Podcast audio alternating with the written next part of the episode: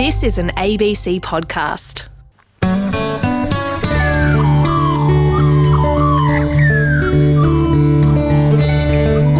G'day, it's Clint Jasper. Welcome to Country Breakfast. This morning, we open up a bitter debate about sweet and sugary fruit juice.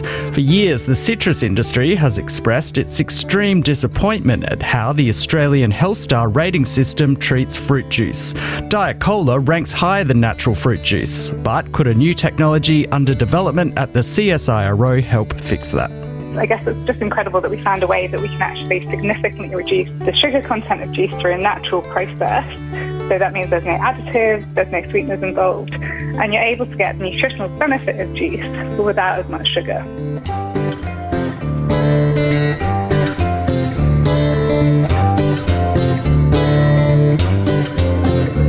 Before we get there, though, Serena Locke is here with this week's rural news. Good morning, Serena. Hi there, Clint. On Tuesday, large swathes of New Zealand's North Island were hit with the destructive and deadly winds, rains, and swells caused by Cyclone Gabrielle. What was the fallout? There were some terrifying scenes emerging during that day, Clint. Cyclone Gabrielle came just weeks after the Auckland floods. So New Zealand's really been feeling what we hope is the tail end of this La Nina weather phenomena. Hawke's Bay on the eastern side of the North Island copped around 173 millimetres of rain on Monday night alone, and I mean in some cases that was doubled by the you know next few days. And not far from there, Napier Airport on the country's east coast received 175 mils of rain in 24 hours. That's the second wettest day since 1950, according according to their Met service. Now, on the other side of the island, Whitianga dairy farmer Dirk Sealing said the howling wind took down trees, gusts up to 120 kilometres per hour, and he told Radio New Zealand that road closures and power outages meant he'd just have to dump his milk. I mean, the cows fortunately are on once a day at the moment, so we can put it off during the day. But then we can always um, ask the neighbours, see if they have power and if we can run our cows through there. But uh, yeah, the cows do need to be milked, otherwise they get very uncomfortable. So we're just uh, keeping our fingers crossed. They're actually having a really bad time in lots of the same parts of that island because of something called forestry slash. This was a little interesting thing I picked up on when I was reporting on this on Tuesday. Essentially, because of the really wet summer, it's come at the same time that lots of plantation trees had been harvested. So when the rain came down, so too did tons of muddy silt and all of these logs that were waiting to be picked up, which has just amplified what had already been a de- really damaging event because the mud will take ages to clean up. And the logs, which were in the floodwater, just smashed through roads and fences and houses and, and actually stopped water moving over the landscape in ways that it should have. So there's some farmers around Gisborne and Hawke's Bay who are absolutely seething about that at the moment. I think my sense of it is as well, it's taken out communication lines. Mm. So, yeah, we haven't had a lot of reports from there, a lot of vision, only social media vision. So, I think we're going to get some of the wash up reported soon. Yeah. yeah, there's some good photos on the Radio New Zealand website of just landscapes strewn with all these logs. Like you couldn't even get a four wheel drive over it. Yeah, well, that's going to damage not just farmland, but also, you know, sea, you know, the the environment in the mm. sea. Mm. Mm. Moving on, plans to build one of the world's largest prawn farms on a remote cattle station in the Northern Territory appear well and truly dead in the water. Yeah, so this is Seafarms. It's confirmed that it will no longer fund Project Sea Dragon, an extremely ambitious project that aimed to produce 100,000 tonnes of black tiger prawns every year at Legune Station near the WA NT border. Project Sea Dragon has fallen into voluntary administration, and its parent company, Seafarms, has requested a trading suspension from the Australian Stock Exchange. Now, the project was a decade in the planning, attracted $50 million from the NT government, and money poured in from the federal government and also Western Australia, too, to develop roads. There are concerns the failure of this prawn farm will dent investor confidence in the Northern Territory, but the Territory's Infrastructure Minister, Eva Lawler, says the road roads built out to, say, Keep River will still be there for developing and linking the area. That road links the WA border and then moves into the territory that is about that stage three of the ORD. So again, Land Corporation put out um, an expression of interest which has been filled around farming in that area, around cattle um, and development in that area. There's also communities in that area, there's also stations in that area, there's also possibilities around future gas development. Bird flu is sweeping the globe, killing millions of birds, both wild and farmed, on every continent except here in Australia. But are we really at risk? And as you say, millions of wild and farm birds have been killed by avian flu in the past year. The UK, there's been at least 200 cases where it's been recorded in mammals. So, really jumping species there, such as otters and foxes. It's a zoonotic disease, as that indicates. Yes, we have our own strains of bird flu, but they're not usually this highly pathogenic variant. Now, as recently as 2020 and 21, about half a million birds were culled in Australia in our largest ever outbreak of uh, domestic avian influenza. But Deakin University professor Marcel Klaassen of ecology, is a professor of ecology, he ran a study reviewing more than 10,000 birds over the past decade in Australia and found that waterfowl and shorebirds were common carriers of avian influenza virus and it could be passed on to other bird species as well. We also have shorebirds in the millions that migrate between Asia and Australia. And they form a, yeah, the, shorebirds themselves don't form a, a threat, but they could form the bridge for this virus to come to Australia. So we really have to be on guard, so to say. I remember that 2020 outbreak came when we were all in lockdown here in Melbourne from COVID, and then it was bird flu that had to have all those birds culled. It was a very what next kind of situation. Yeah, that's right. And, and mostly it's being dealt with in Europe and across Asia. And we haven't seen this highly pathogenic variety. But, um, you all, know, all the news on the junkies, all, all the news junkies would know it's a big cause behind the really expensive US egg price at the moment, which everyone's complaining about over there. Oh, right. Had no idea. yep. Hey, the floods across Australia have devastated our roads, and road transport is what keeps us fed and our economy running. We're heading towards a federal budget. What is the rural sector wanting in this area? Yeah, so as you say, from Kimberley and WA to Western Victoria through New South Wales into Queensland, 23 local government areas have experienced flooding disasters over the past few years.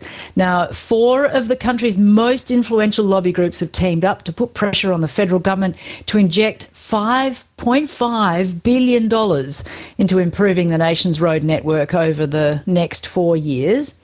Now, it's a huge job and it's largely led by local councils who have tens of thousands of kilometres of roads they need to repair because of the floods and wild weather.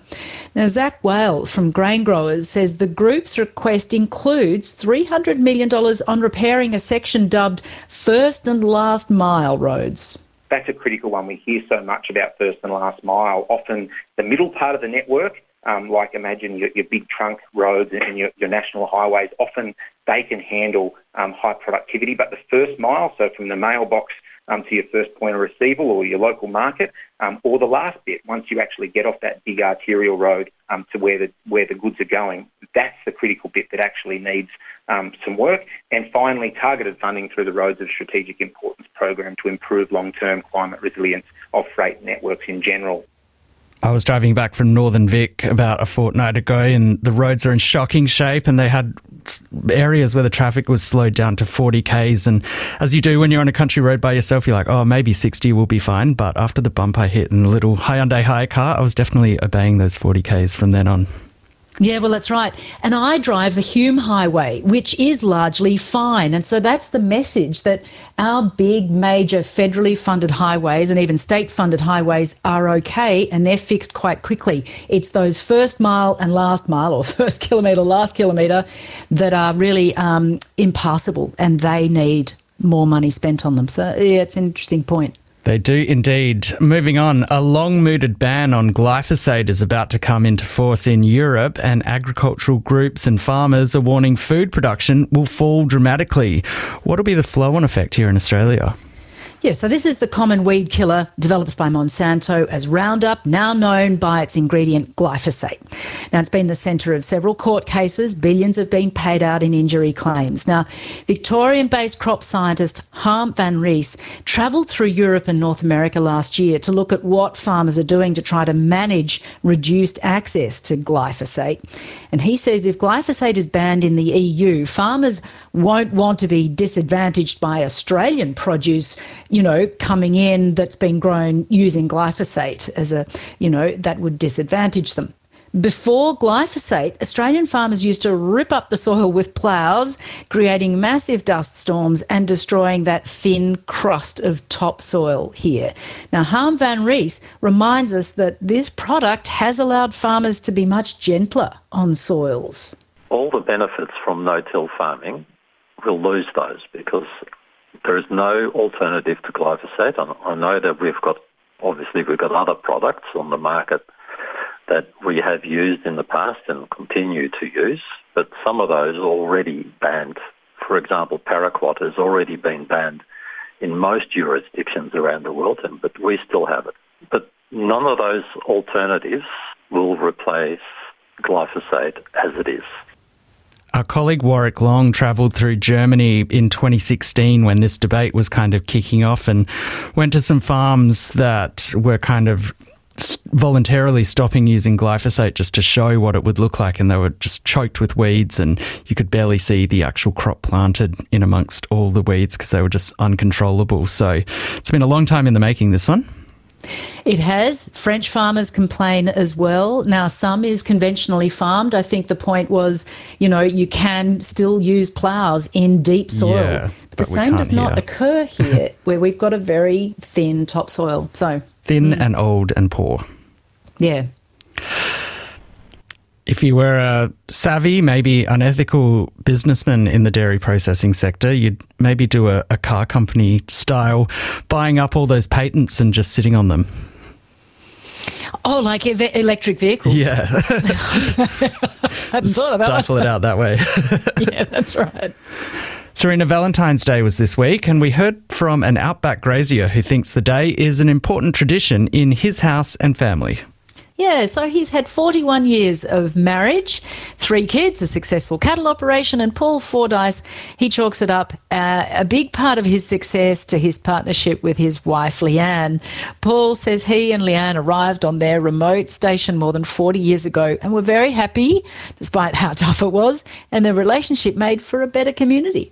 Well, we did a lot of years early in the bush, and they were hard years they they gave us a very strong formation. I didn't want to live my whole life in one place.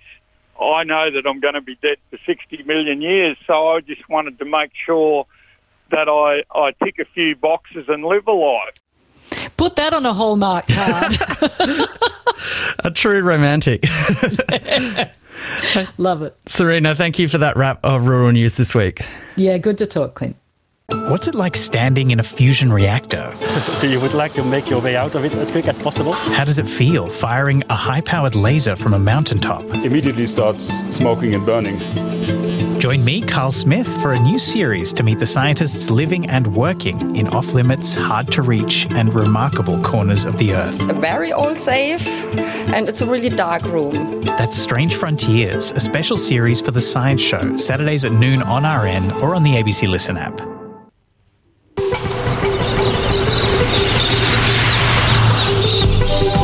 Today, we're heading to an historic timber pub in country Queensland, where we'll meet a grazier turned publican who's restored the grand old pub that's the pride of its local town. And he's managed to keep it free of pokies. We'll check in on the strawberry harvest at a Tasmanian farm where it's not humans, but robots hard at work picking, weighing, and packing the ripe red berries. And we'll visit an unlikely sanctuary for native bees on top of a concrete multi level car park in a regional city.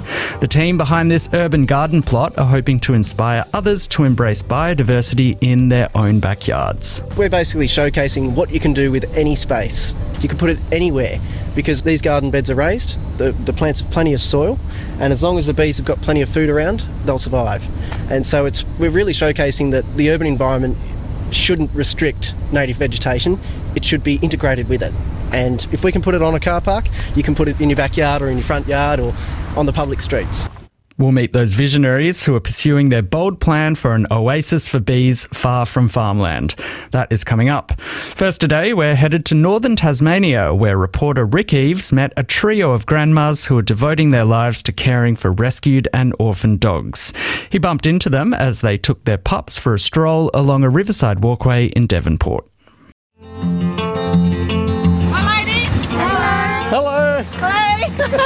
There goes Roller Girl. Quick head count here. One, two, three, four, five, six, seven, eight, be nine. nine. Should be nine. I think we've lost any on the way. there should be nine amazingly well behaved little doggies here. There's two that uh, feel quite threatened when other dogs come. They're rescue dogs. You don't know the background.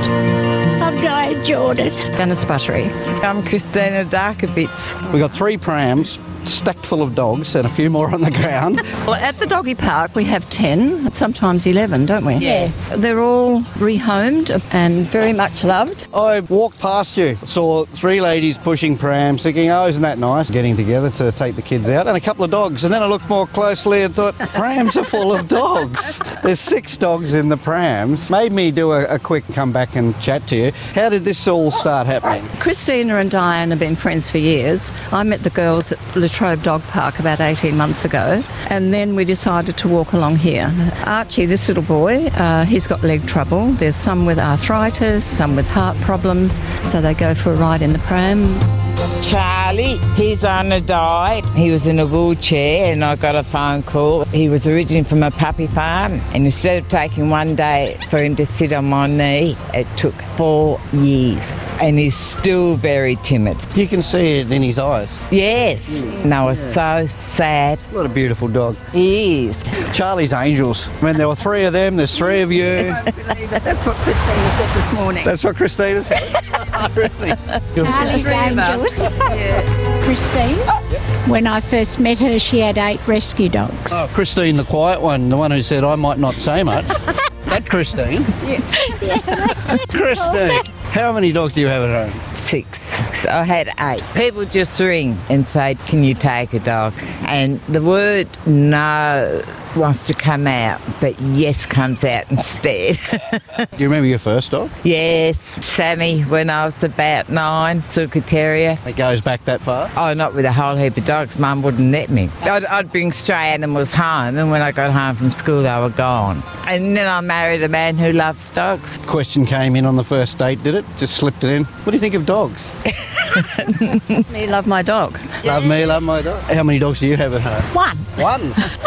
So you're that clever person who loves dogs but knows how to get lots of dogs around you without having to Having look to- after them all all the time. Don't have to take them home and feed them. How come they are all so beautifully quiet and well behaved little doggies? I would have thought there'd be a couple more of them, you know, experiencing some trouble because of their past. I think it's the love they receive, and surprisingly, they all get on. Once in a while, we get a roast chicken and go back to Christina's oh. place, and we break it up, and they all sit round in a circle and wait their turn. Little Benny here, he came from a town up in North Queensland. He was found wandering the streets at six months old, and he's found his way to Tasmania now after going through four shelters. Christina has to have a kennel license, um, and so she's got to jump through the hoops, but she's willing to do that. Sick dogs, old dogs. I, I just say to people, don't go and buy a dog for $3,000, go to the pound. Speaking of jumping through hoops, these guys do a little bit of that, don't they? Well, Benny does. Latrobe Park, there's an agility course there. He just took it upon himself one day. We've had a lot of people stop us along the track asking, are they up for adoption? We said no. So we came across a couple one day and they were desperate for a little dog. And in the end, Christina's son in law found one.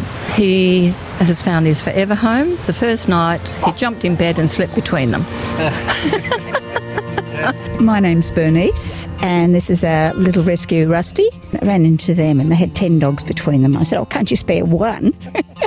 and through them, we found Rusty. And he, he was actually had a bad start. He was in a chicken coop and he'd been a little bit neglected. He's actually turned into a beautiful, beautiful dog. He's a Pomeranian Chihuahua. There's odd, odd bits and pieces. Um, he's a bit frightened of men. Newspaper he's terrified of. Whether he's whacked with it, I don't know. And even with his food, he'll take a piece of food and run into his bed and, and eat it and then run out and get another piece. That's a very careful way of doing it. It's a very careful way of doing it. I find food everywhere now. He deserves a home like this. we're, we're very much in love with him. We're walking along here and you might see some grumpy people and suddenly you see the smile on their face. Yeah. Dog. Here comes. Yes. Could be interesting. Battle stations, ladies. Actually well organised, I have to say. No alpha dog here? Gizmo, except on Oh, Gizmo, um, little Smiling I mean, the, the little one down the bottom Yeah. with its head out the bottom of the pram. Yes. that one. He bites. I named him the smiling assassin because he looks so cute and everybody wants to pat him. Josie, her dad died. We knew one another and it was always an understanding I would take his dog if anything happened to him. Then Gussie Boy, his owner's best friend died on the day of the floods in 2016? Yes, and he was looking for a home. I knew who to call. Yes.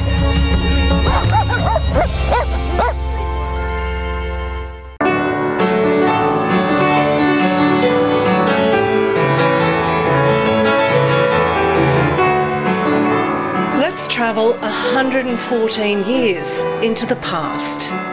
A time when roads weren't reliable, rail lines ruled, and the brand new Kilkivan Junction Hotel was the place where locals gathered for commerce, conversation, and entertainment. Originally, it was just a railway hotel and a railway station opposite. It was open for business in 1909. It was shut for a short time. It had owners, but no one to run it or lease it. But failing that, it's been open since 1909, and it's still the original building. And the piano in its dining room now has someone to play it. A publican who really cares about this character filled, beautiful old wooden pub. A lot of these pubs of this era have all been burnt to the ground. There's bugger all pubs left like this in Queensland, and I've always loved old pubs. Grazier Jackson McDonald owns what's now known as the Theebine Hotel. An hour and a half drive north from Queensland's Sunshine Coast, it's off the beaten track. There's not much to Theebine, population 145 according to the 2021 census. It has a few remaining railway workers' cottages, the occasional house, and in pride of place, the pub. It was looking a little unloved until Jackson McDonald stepped in to ensure that future generations will get to enjoy it. This pub game was something I never expected to get into. But anyway, it happened, and it's been a good thing. He made his money in the cattle industry and owned properties in the area for 20 years before buying the Theebine Hotel. It was for sale for a fair while, and um, just decided to buy it and keep it in local hands.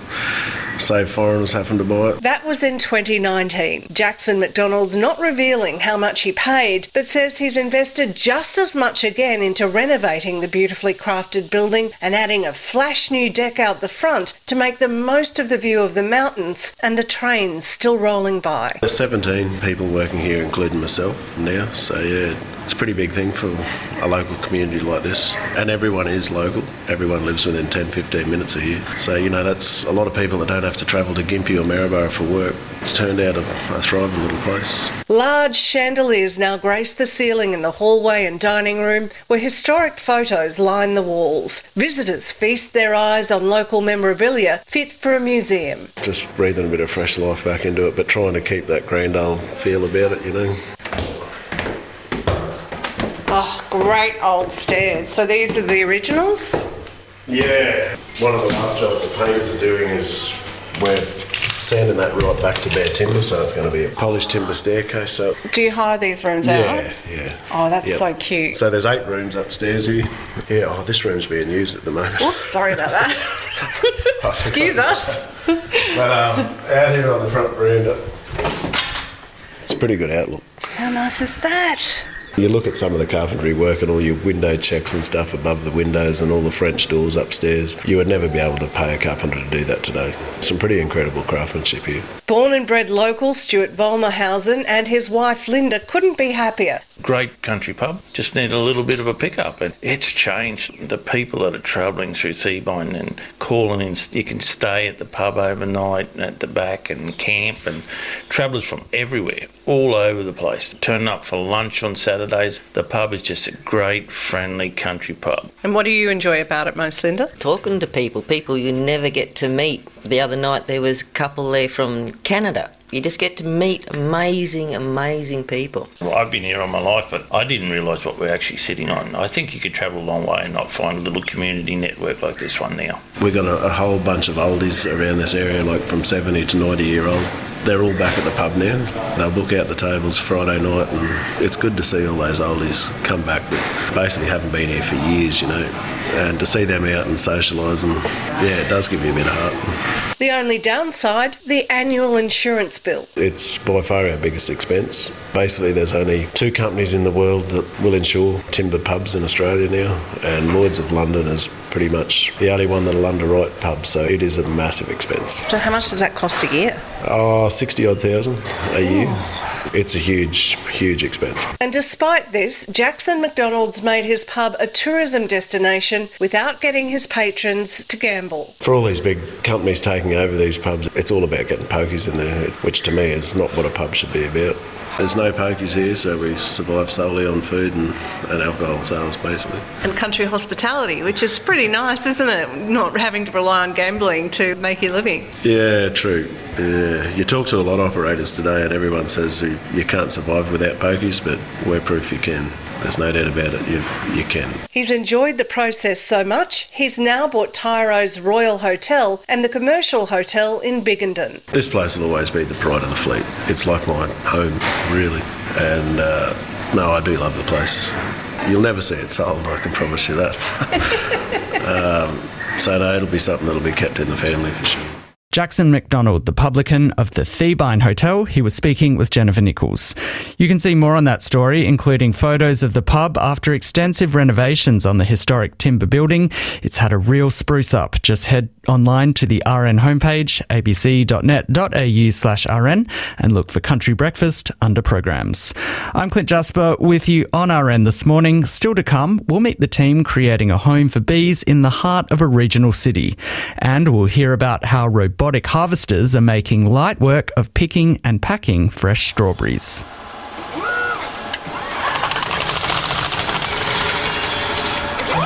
On this Tasmanian berry farm, ripe fruit are being picked without the need for back-breaking manual labour.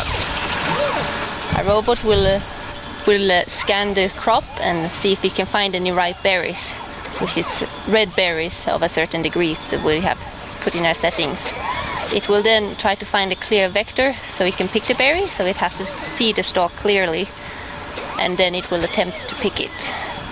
Once it's picked a berry, it will dip it into a box in the middle of, of the chassis, which we call the inspection chamber, which has a 360 degree camera, which take a photo all the way around that it would make a quality assessment and decide whether this is a good quality berry or if this has to be put in the waste bin.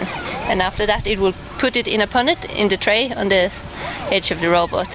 So while it's scanning inside this uh, chamber, it will also do an estimation of uh, how heavy is the berry. So it will know what punnet in the tray it will put it on to reach the target punnet weight. Travels on caterpillar tracks, and uh, that way it can move in quite difficult terrain, and you don't really have to prepare your, your ground for to accommodate them. Hello, I'm Larissa Smith, and I'm watching the berry harvest on this large farm at Cressy as robots pick strawberries at a rate of roughly four per minute. The site manager here is Eva Tildechrist, and she is explaining that the robots are working with little need for human help. At the moment, we're managing eight robots per person. That's hopefully going to go up to 12 towards the end of the season. How are they powered? Two strong batteries inside them, which uh, will give you a good, good amount of, uh, I think, almost up to eight hours of running time. and then we will bring them back into a shipping container charging station and charge them overnight. They're all connected to uh, to a Wi-Fi system, but that's more for us to be able to to remotely control them from the operators having a tablet in their head and, and they can have a good overview of how the robots are doing. They know how many berries they picked, they know if it's time to swap the trays out, and uh, they can identify any fault coming up. But they're running on a on a computer inside them. They're not just picking as they run up the road. They're obviously taking loads and loads of images to find where the berry is. But that, those images can also be pro- processed to determine the health of your crop and also do yield forecasting so you know how much harvest you expect in the future. They don't pick as fast as your staff here.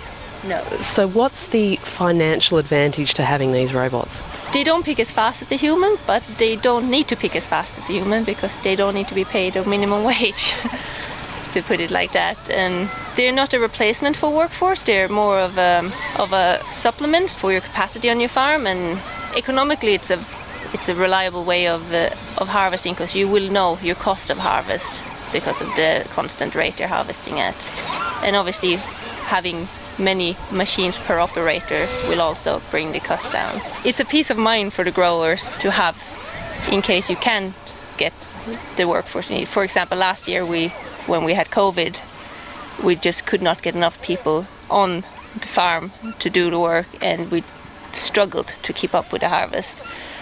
And obviously robots don't get COVID, they don't roll an ankle, they uh, they're pretty reliant workers. How often would the robots make a mistake? Pick a berry that's the wrong colour, for example. At the moment, we're seeing about one every hundred berries, which is very, very low compared to human pickers. They do probably rather miss a few berries, which is something we're always working on, but they seem to pick a good, good quality. It's a work in progress. It's it's it's not something that's going to happen overnight. It's, it's something that gradually is going to be introduced into farming. I believe the same as uh, 150 years ago, no one would use a tractor or consider using a tractor for farming, and now it's a part of everyday farming life.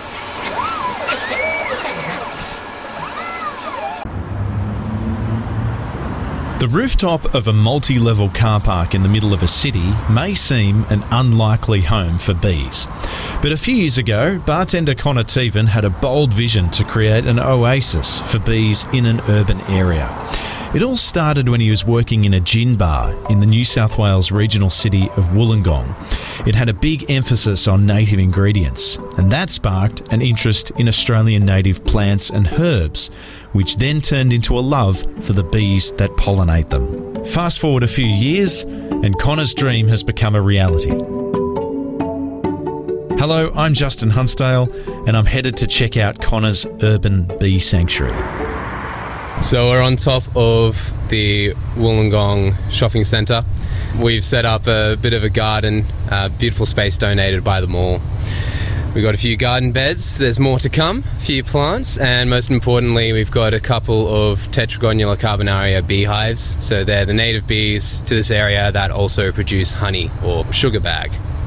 This seems like an odd place to set up a bee sanctuary. It's a car park essentially, open to the elements and quite hot, I assume, when the sun's out. What, what's it like to, to set up a bee area in a car park? Is that a, does that present a whole lot of different challenges for you? Yeah, you're right about the heat. That was definitely a challenge for us, but we're finding ways to help the bees out. So, having well established plants to actually offer some shade, give the bees a bit of a rest. We want to give them some time to dip in the pool, essentially. Uh, bees like a little bit of water, so something that's going to help them cool down. But bees are very resourceful. If they need something to cool down, they're happy to grab a bead of sweat off your brow, and that's basically like a bee energy drink. I'm a bartender by trade, and an opportunity came about thanks to Beam Suntory and their program, The Blend for a $5,000 grant. I painstakingly worked on that grant application and it paid off. I got the entire money and that helped pay for the bees and uh, insurances and a lot of the less fun stuff. We've also managed to pay for the space through donations. We set up a fundraiser at my old bar, Berts and Debts, and just the goodwill of others. And that really goes to show that it's not just a name, we are the B team. Connor has recruited helpers to his B team, like Jacob Williams. Our intent was to get some garden beds established where their hives are, but uh, because we're in the CBD, there's there's quite a varied uh, number of vegetation. Uh, so we've got the church over over to the north of us, and then we've also got the mall directly south, which has got some good flower beds and planter beds. Ultimately, the, the whole goal of, of this project also is just to boost the biodiversity of the CBD, add some more native plants and some native insects that are desperately needed in, in the Wollongong CBD. Native bees might be something people don't know too much about. Tell us about them and how they compare to the, the European bees. These bees are pretty special. They're stingless and they're also really small. They're pretty unique, and a European bee can, can yield a lot more honey, but uh, this species is the only species that actually creates a, a spiral comb. So, unlike on a frame, and then the sugar bag it's probably about a kilo in a year. It's probably the maximum that you're going to get. So it's they don't produce much but by gosh that honey tastes good. And how important are they for pollination though as well? Oh yeah extremely important for, for pollination. Because they're so small they can get into a lot of the native plants a lot better than a european bee can.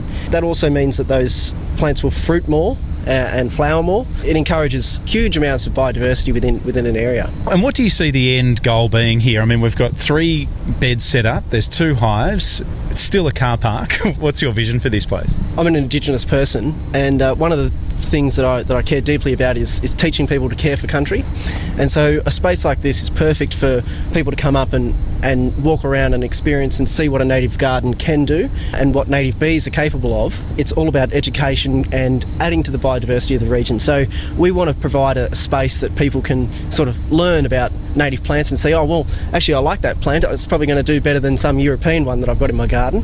So if we can start educating the public about the importance of natives, that would be the goal. And kind of there's a fence up here as well, so the bees are a little protected from people. But when it is a bit more established, will this be something that people can just come and access? It's most definitely will be a wonderful place to come and relax. You can learn a little bit, or you can just take your lunch. We'll have some tables and chairs and whatnot. It's definitely a welcoming space for people to come, learn, relax, enjoy.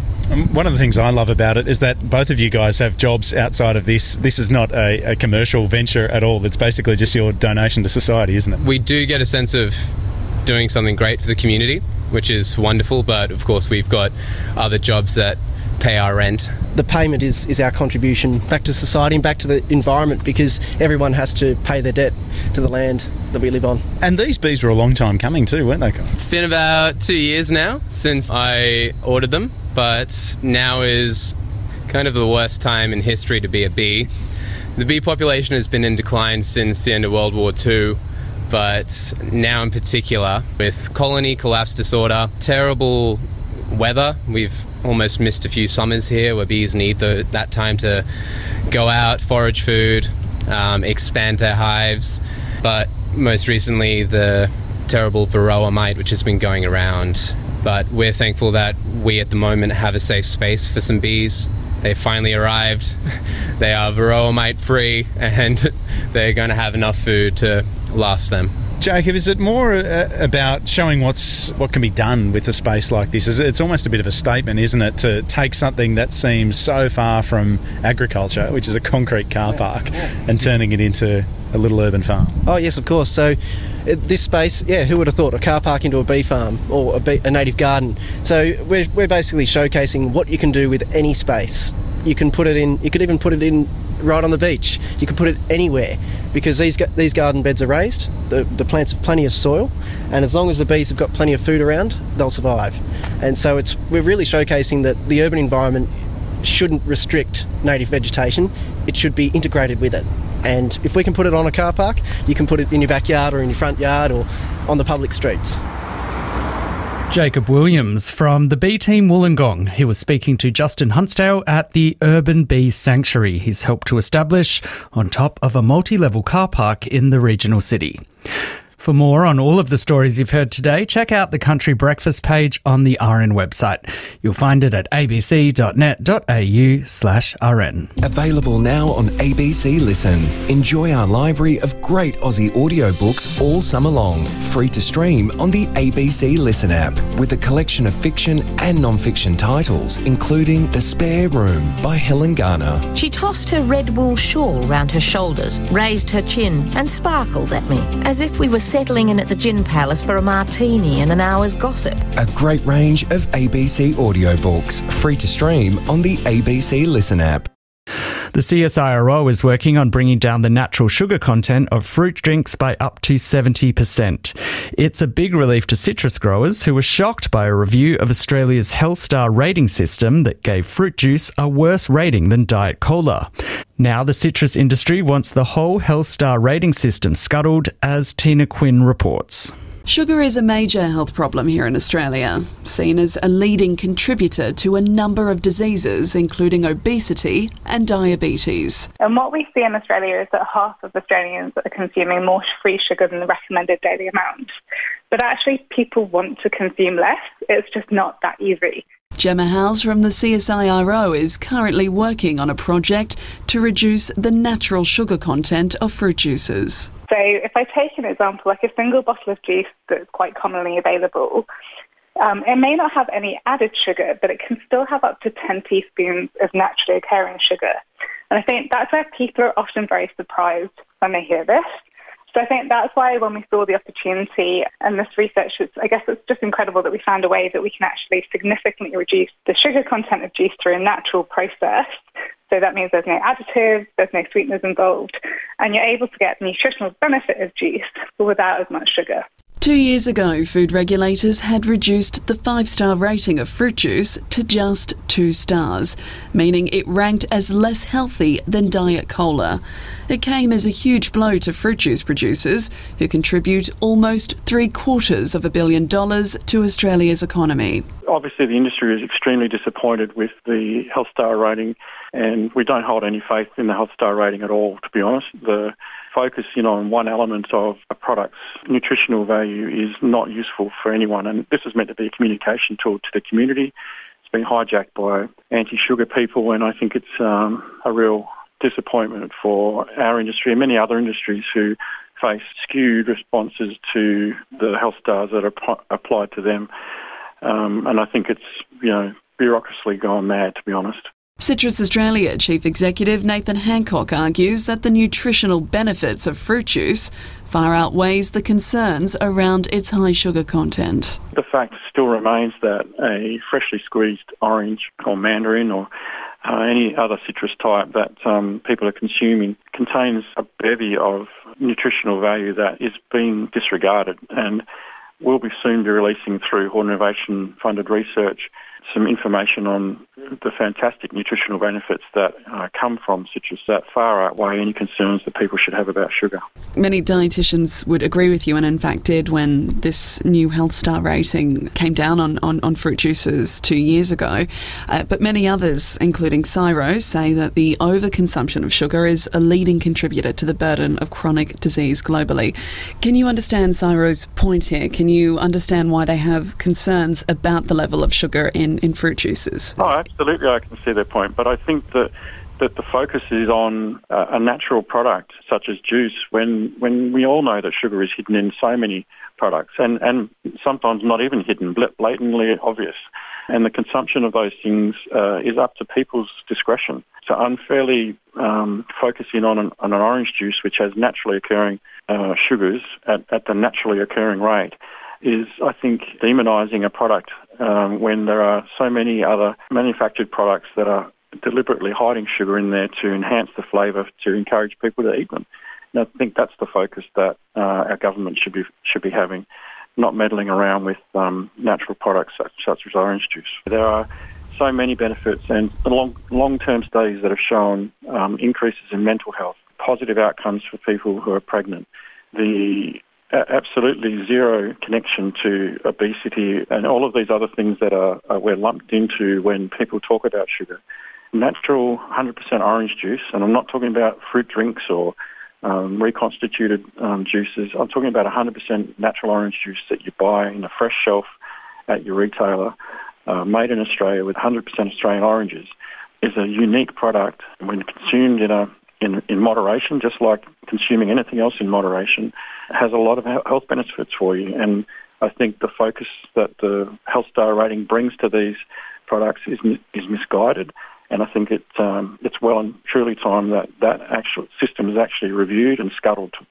Do you think what's also possibly, I guess, uh, sullied the reputation of, of, fruit juices is the fact that many companies put a lot of additives into it on top of the already high natural sugar content of the drink?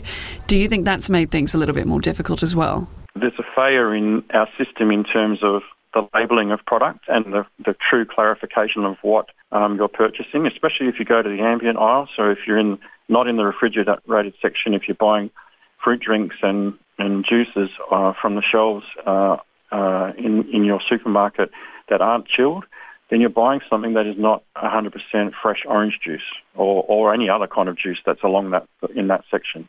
They are reconstituted, come from a, a source of material that has water added to it. It comes from other countries. So I think that is the product that needs better labelling and needs clearer messaging around what it is you're purchasing. CSIRO's newly developed technology converts the naturally occurring sugar in fruit juice into complex carbohydrates like fibre, therefore reducing the sugar content by up to 70%. But Gemma House assures us that the nutritional benefits provided by natural sugar won't be lost. So I think in terms of the kind of nutritional profile, vitamins, things like fibre, that's what we've been able to manage to maintain. And I think it's really the opportunity here is how do we reduce that excess sugar consumption in people's diets? And this is one way that hopefully can help. So could this actually restore the five-star health rating for fruit juices? So that is definitely an ambition that we have. So we've got to work through that as part of um, product optimization and the research. But yes, given that the health star rating looks at um, sugar levels within the calculation, there should be an improvement. How far off are we from seeing this research implemented on, on supermarket shelves? So the research is definitely in progress. So we've made great progress so far, but it's still there's still optimization work that we're working on. Um, but we've just, I think the project team has made it onto On Accelerate, which is the CSIRO's accelerator program. So I think the accelerator program will help us as we start to explore how do we bring this to market as well. While it will still be some time before low sugar juice hits supermarket shelves, the On Accelerate program will give the project a clear path to commercialisation. That report from Tina Quinn. And I remember being a rookie reporter in a big citrus producing area of South Australia when banning sugar from your diet was at its cultural peak, when those books by Sarah Wilson and Michael Mosley were very popular, and all the attention turned to orange juice. And there were some very upset and angry citrus growers as calls to you know, rated as high sugar drinks came out. It's all we talked about on the Rural Report for weeks. The current Health Star rating system, which was the subject of Tina Quinn's piece, stems from a change made by the Australian and New Zealand Ministerial Forum on Food Regulation in early 2021. The latest report card on the Murray Darling Basin Plan has shown that there's barely been any improvement in the last six months, and important elements of the Basin Plan won't be done by a critical 2024 deadline. Released earlier this week, the Murray Darling Basin Authority's report of the last six months was highly critical of New South Wales for holding up progress of the plan by failing to submit critical water sharing plans. Warwick Long is speaking to the CEO of the Murray Darling Basin Authority, Andrew McConville. Yeah, our task is to report transparently on progress. And, you know, while we found some minor improvement in some areas, yep, there has been a lack of progress um, in others. So you know, it's important we get that information out there to be able to ensure that people understand there's still more work to be done. Absolutely. So, what are you saying about the state of the plan and the ability now to hit the 2024 targets? Well, look, I think you know there's been some positive progress in New South Wales water resource plans. You know, at the end of December there were four plans accredited. We've seen you know some progress on the supply and constraints measures uh, in terms of projects being underway and completed, but there still is a significant amount of work to be done there. And then also in the Northern Basin, uh, some of the measures as part of the Northern Basin toolkit are running behind schedule. So you know, what we're saying is you know, we've got to keep the shoulder to the wheel because you know, making progress across all areas is absolutely critical to seeing the basin plan delivered in full work. You've got about 16 months before the June 2024 deadline is hit. What is the least likely to be achieved by then? Well, look, I think you know we've we've came out last November and, and, and talked about the uh, the SDLAM projects and, and that we, we do see that there will uh, be a shortfall there. Um, you know, we won't know exactly what that is until we get to, to 2024 and make that reconciliation. But so these are the projects that the, the, states put forward to say we'll do some work if you reduce correct. the amount of water that is required for the basin yeah, authority. that, that that that's correct. So you know, it's a bit like I'm getting some water on credit, and then and then the projects are the repayment of that. So we we announced in, in November that we felt that there'd be a, a shortfall of somewhere between 190 and 300 gigs, and, and you know we'll continue to make the assessments as we go forward, keeping in mind that the actual reconciliation doesn't occur until 24, um, and keeping in mind also, Warwick, you know we issue these reports every every six months, and that transparency is really important. But there are certainly challenges ahead, and as the minister has said on, on numerous occasions as well, um, you know the the achievement of the efficiency measures to cover the 450 gigalitres of extra environmental water, um, you know, that won't be achieved and remains very challenging on the subject of water resource plans, there's there's mm. sort of two separate report grades here, so to speak. One which is very positive for Victoria, Queensland, South Australia, and the ACT, saying those plans are done and progress is on track. Mm. For New South Wales, though, this report is highly critical, with literally the opposite result in the red for New South Wales on the report card. Why are New South Wales so far behind? Well, it's probably a question better directed to New South Wales, although I would say, you know, as of today, uh, we have received the the remaining uh, New South Wales water resource plans. Now, New South Wales had the largest sort of component to do most of the heavy lifting. They had 20 of the 33 plans. And yes, the report was at a point in time in December, and at that stage, four had been uh, accredited, and we had received a number of uh, other plans for for assessment. Uh, as of today, literally today, uh, you know, the New South Wales Minister has announced that the remainder of those plans have, have been uh, submitted for assessment. So, so you, know, you we'll have, have, all to, 20 now? We now have all 20 plans, Warwick, and we'll have to go through the very extensive progress process of assessing them, um, you know, against all 55 requirements that water resource plans are assessed against, and that's going to take some time. Convenient timing from New South Wales, isn't it? Oh, look, I won't speculate on that, Warwick. We're very pleased that we've got them, and, and you know, our task is now to, to get in and, and, and make that assessment against the requirements. It's a very extensive process. How hmm. long do you need to work through those plans before you can accredit them? Will that be done look, by 2024? Uh, look, it, it's a decision ultimately for the minister to, to accredit them. The, the, authority will make recommendations. Look, they, they are significant documents and they do take a considerable amount of time. I really wouldn't want to speculate as to how long that would take, Warwick. Um, you know, it takes as long as it takes, and that's not a cop out. We we we just have to be very diligent in the way in which we go about it. Every single water resource plan is assessed against 55 requirements, um, and we have to go through that for, for each and every one. And um, you know, whilst there's a there's a long queue there, there's only so many we can do at any one time. So we'll work very diligently and with an absolute sense of urgency through that. But it's going to take some time. How long? That's a tough question. I probably can't answer, but you know we'll do it. Uh, and just on the subject of water recovery, which is a lo- what a lot of people see the Murray Darling Basin Plan as, uh, you say you 98% of surface water, 92% of groundwater is recovered. The little bits that you're being held back are, is due to the New South Wales water res- water resource plan. So will that be reconciled in the near future? Do you think? Well, look, I mean, the, the important piece with New South Wales or WRPs is it brings the states within the regulatory framework of the Inspector General.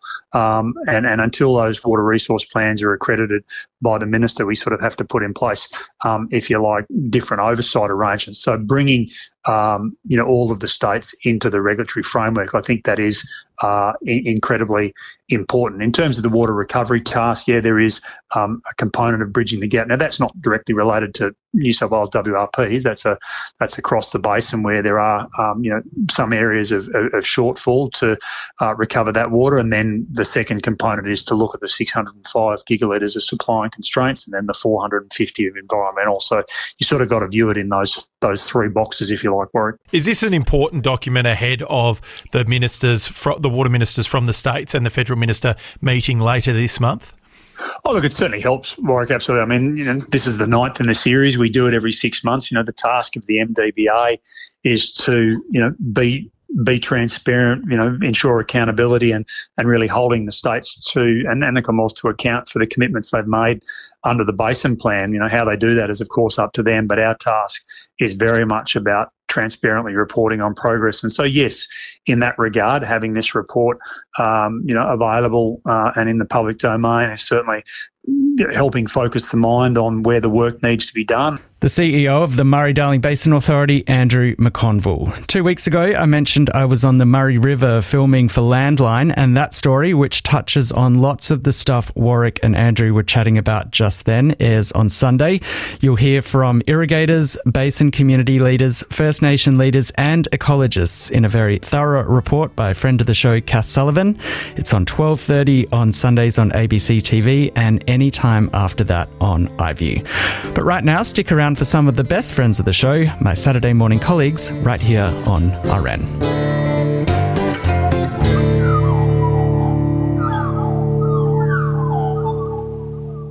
You've been listening to an ABC podcast. You can discover more ABC podcasts, live radio, and exclusives on the ABC Listen app.